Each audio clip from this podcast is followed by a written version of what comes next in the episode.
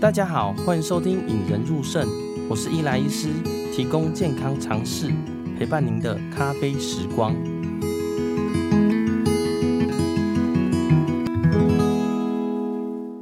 哦，今天很荣幸邀请到骨科权威啊，也是我的好朋友，也是学长啊，吼，西园医院的骨科关节中心主任王大义主任来到节目上。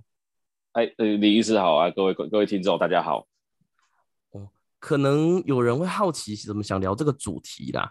我想说，哎，退化性关节炎怎么会跟我们有什么关系呢？那其实呢，我自己的父母啊，就是年纪也大了啦。我之前爬楼梯都说，他爬楼梯脚会不舒服，爬一楼两楼都觉得不舒服。那其实之前呢，在我小时候就有听过维骨力了嘛。那现在呢，他之前有跟我说，哎，他买了一个 UC Two。说对膝盖很舒服，会吃完会很舒服。那我其实有上网查了一下啦，吼，哎，其实大家只要在网络上 Google 退化性关节炎，哦，它治疗其实有很多很多种，哎，所以我想要请教，哎，骨科权威来到节目上啊，哎，退化性关节炎到底是什么呢？怎么会发生在像我父母，或者是哎有些年轻人听说也会有？那退化性关节炎到底是什么？想请教王主任。哦，那个退化性关节哈，就我们病理上的解释了。病理上面的解释哦，主要是两个现象的发生。第一个是软骨磨损嘛，软骨的缺损。软骨磨损。那第二个就是骨刺的产生嘛，就是主要是我们就病理上面来讲，退化性关节就是这两个问题，一个是软骨磨损，一个是那个骨刺的产生。那比较比较广义上的解释来讲的话，就是说，因为那个这个病为什么会被大家注意到？是因为很多人会有那种不不舒服、不愉快的感觉吧？那所以我们就感觉来讲的话，嗯、其实退化性关节大概大部分都是在五十岁过，五十岁其实是一个门槛哦。五十岁过哦，然后大概就会出现一些酸痛啊，或者是觉得那个关节僵硬的问题，这个就是算是初期的，有点像是初期的退化性关节炎。对，然后再就是说。嗯这第初级，然后如果说再再严重一点的话，那可能在 X 光上面会会发现那个软骨会有一些磨损的迹象，也就是说我们膝关节的内侧跟外侧的软骨不是很平均，不不太一致啊，就那种厚度不太一致，那就是表示有开始有磨损的现象了。哦，那但再再再更严重一点哦，那可能就骨刺就会跑出来了。哦，这个这个时候骨刺就跑的，然后在最后一级。最后就是软骨完全磨，完全都已经磨完消失了，那就是硬骨头磨硬骨头的时候，哦，这个就是最后最严重的最后一期的退化性关节炎。哇，哎、那像就是例如说，像你说最初期的症状是会酸痛，那这个酸痛或者说关节僵硬，这些酸痛僵硬是呃，像例如说我们运动后才发生，还是说活动后才发生，还是其实就是像有些老人家说，哎、欸，天气变化。卡骨的生生是是说跟运动有关系吗？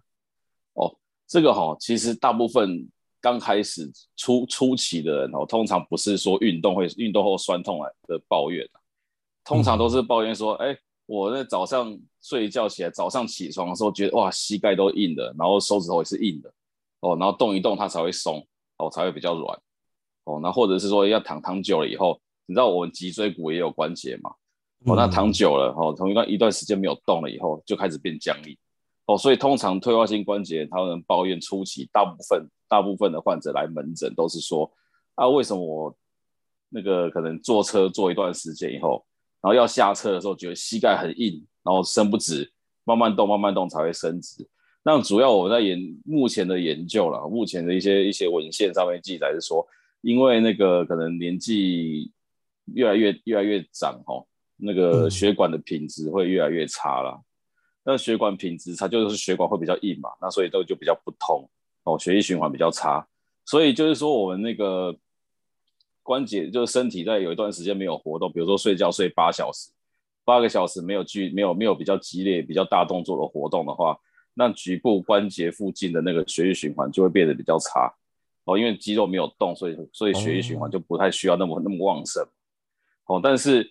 你当你需要它动的时候，变成说你的血液要再再回冲到你的关节附近的时候，血管的品质跟不上，哦，所以你必须要动一动，活动一段时间，哦，活动一段距离之后，它的充血的量够了，它才会变得比较柔软一点，哦，所以就是大概症状是这个是这个样子的。对，那其实我发现，其实我现在，例如说，我像看诊好了，早上看诊看到中午，哎，脚要起来都觉得很僵硬呢。像这种状况也是像退化性关节炎吗？哦，那可能要去检查一下血管。对，哎，那像退化性关节炎到底是怎么样才会得啊？是说，例如说，像哦，我有听说好像体重啊，或者是就是根本就是年纪造成的，是什么样的人比较会得呢？百分之八十是是年龄年龄造成的啦。哦，就是说我的关节使用久了，磨损久，一个机器用久了没有保养，它会磨损了。那我们的关节也是一样的。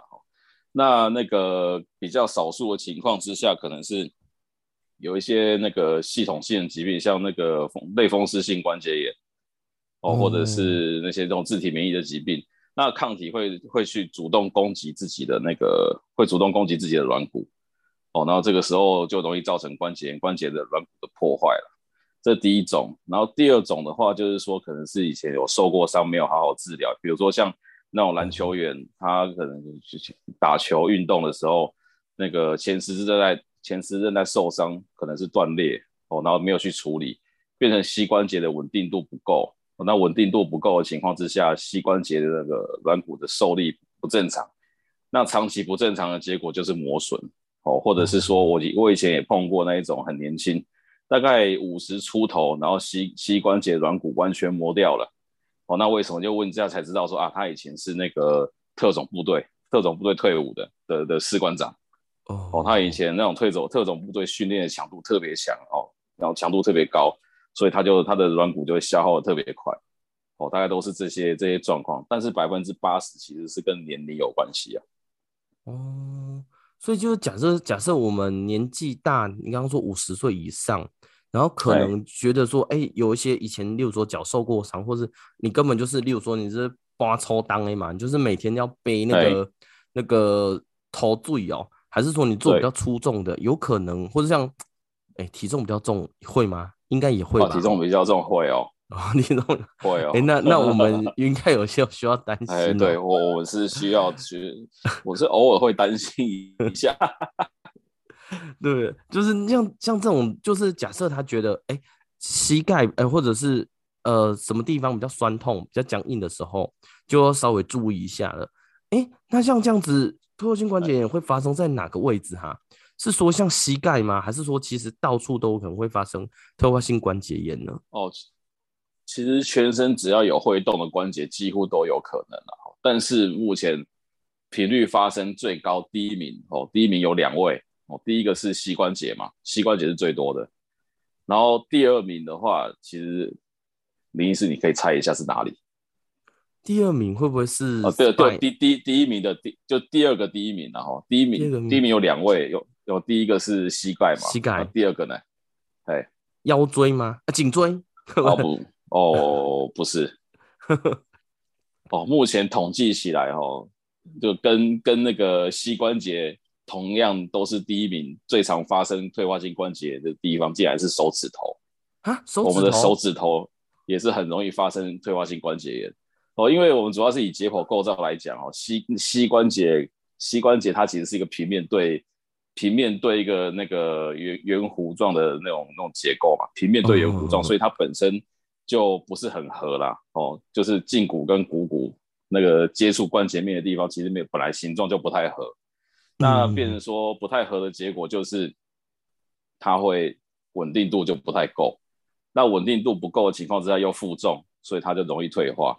哦，那手指头也是一样的问题，手指头也手手指头关节其实也是几乎是两个平面哦，几乎是两个平面在一起哈，所以那个那个解剖构造相对不稳定，然后手指头常常要去抓握东西，尤其是这样去做捏的这个。捏的动作啦，或者是提重物的动作，都会增加手指头关节的压力，那都容易造成退化性关节炎。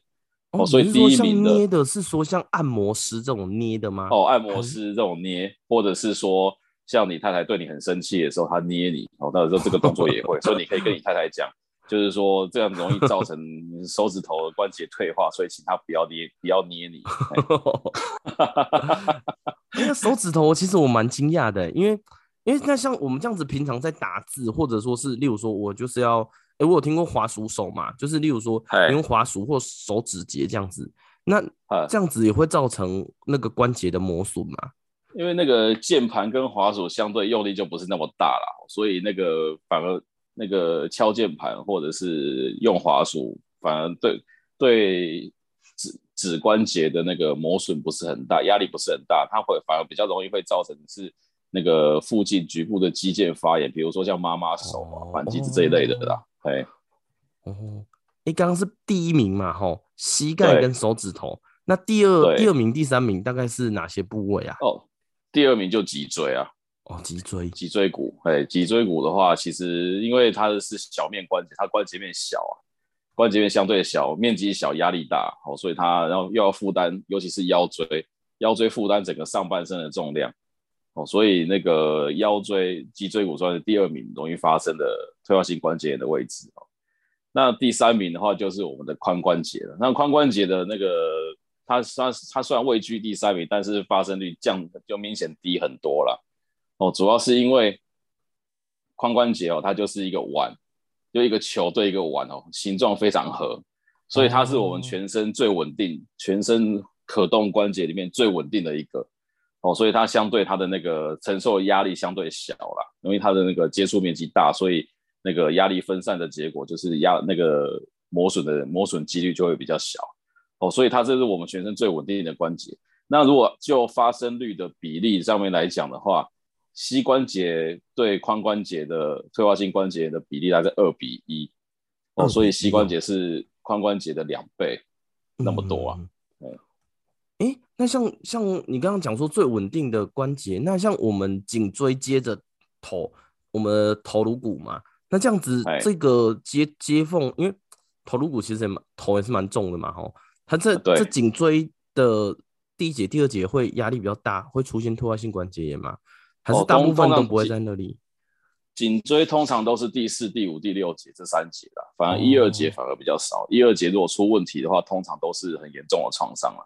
哦，像那种就叫叫做吊死的那种骨那种骨折，哦，那种比较容易发生在一二节啦。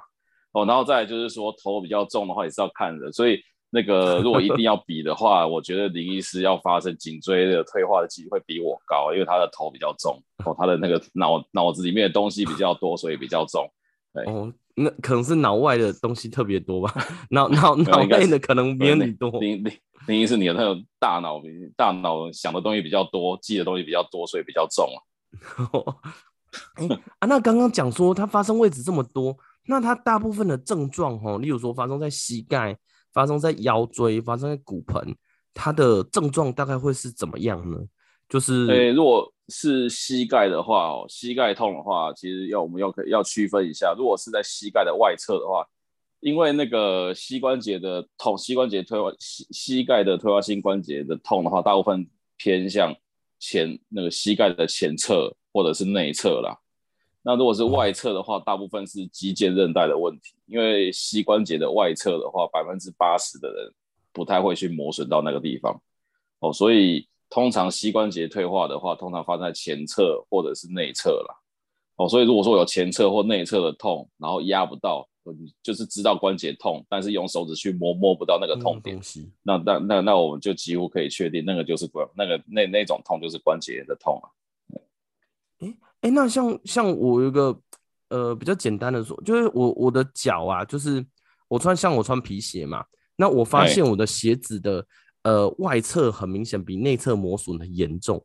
那像这样子会让我的脚膝盖比较不稳定，还是说是因为我什么地方出问题导致我的就是就是外八吗？还是什么原因让它会？因为我后来发现我穿一般没有被磨损的鞋子，反而会觉得有点不稳定。哎，是会有跟、哦、这个走路习惯的问题、步态的问题啊。他那个这个比较像是因为。因为以你的年龄的话，还不至于到整个变成 O 型腿啦。因为你说要那个鞋子要磨外侧的话，大部分是脚就是往脚脚掌是往内翻才会磨到外侧嘛。嗯，那如果脚脚往内翻的话，那再往上看的话，就是膝盖膝关节内翻啊。那也就是说退化性关节最明显的形状。但是 O 型腿那就是 O 型腿了。但是我看如果不是 O 型腿的话，那其实应该是走路习惯的问题了。那个反而是不是说我们会会非常会去会去在意的地方呢？哦，诶，刚刚提到这些症状啊，那像呃，假如只是一些肌肉酸痛啊、僵硬，我拉一拉就好了。那我什么时候应该去看医生呢？是说，因为你刚刚说要诊断它，必须要靠 X 光嘛，哦，那我什么时候觉得应该就是应该去看一下医生，或吃个药，或怎么做治疗？什么时候应该要决定要去看医生呢？哦，就是说，当你发生膝关节会有僵硬的症状的时候，你热敷一下应该会改善。大部分人热敷一下就会改善哦，因为热敷过后那个局部血液循环会变好了哦，所以热敷过后应该会有改善。嗯那如果说经过热敷休息之后都不会好，大概两天、两天到三天这样子做都不会好，那应该就要去看医生了。哦，哎、欸，那那看医生就像例如说，我们直接看到你你嘛，你会先做哪些检查或者哪些初步的，像 X 光是应该是大部分都还是会照嘛，会会还会再做什么？看 X 光里面的什么东西吗？一般我们就是会一一开始患者来门诊的话，我们会先就做一些理学检查嘛，都主要是说在哪里痛啊，然后我去去触摸一下，看看到底是不是真的没有痛点哦。因为膝关节的痛的话，其实很还是蛮其实蛮多是因为膝关节附近的韧带的问题，尤其是髌骨韧带啦，就是我一般俗称叫跳跃膝，哦就是膝那个髌骨下面那条韧带啦。所以那个地方的话，我们一定会去触摸，一定会去去压一下、触摸一下，看看是不是那边的那个痛点。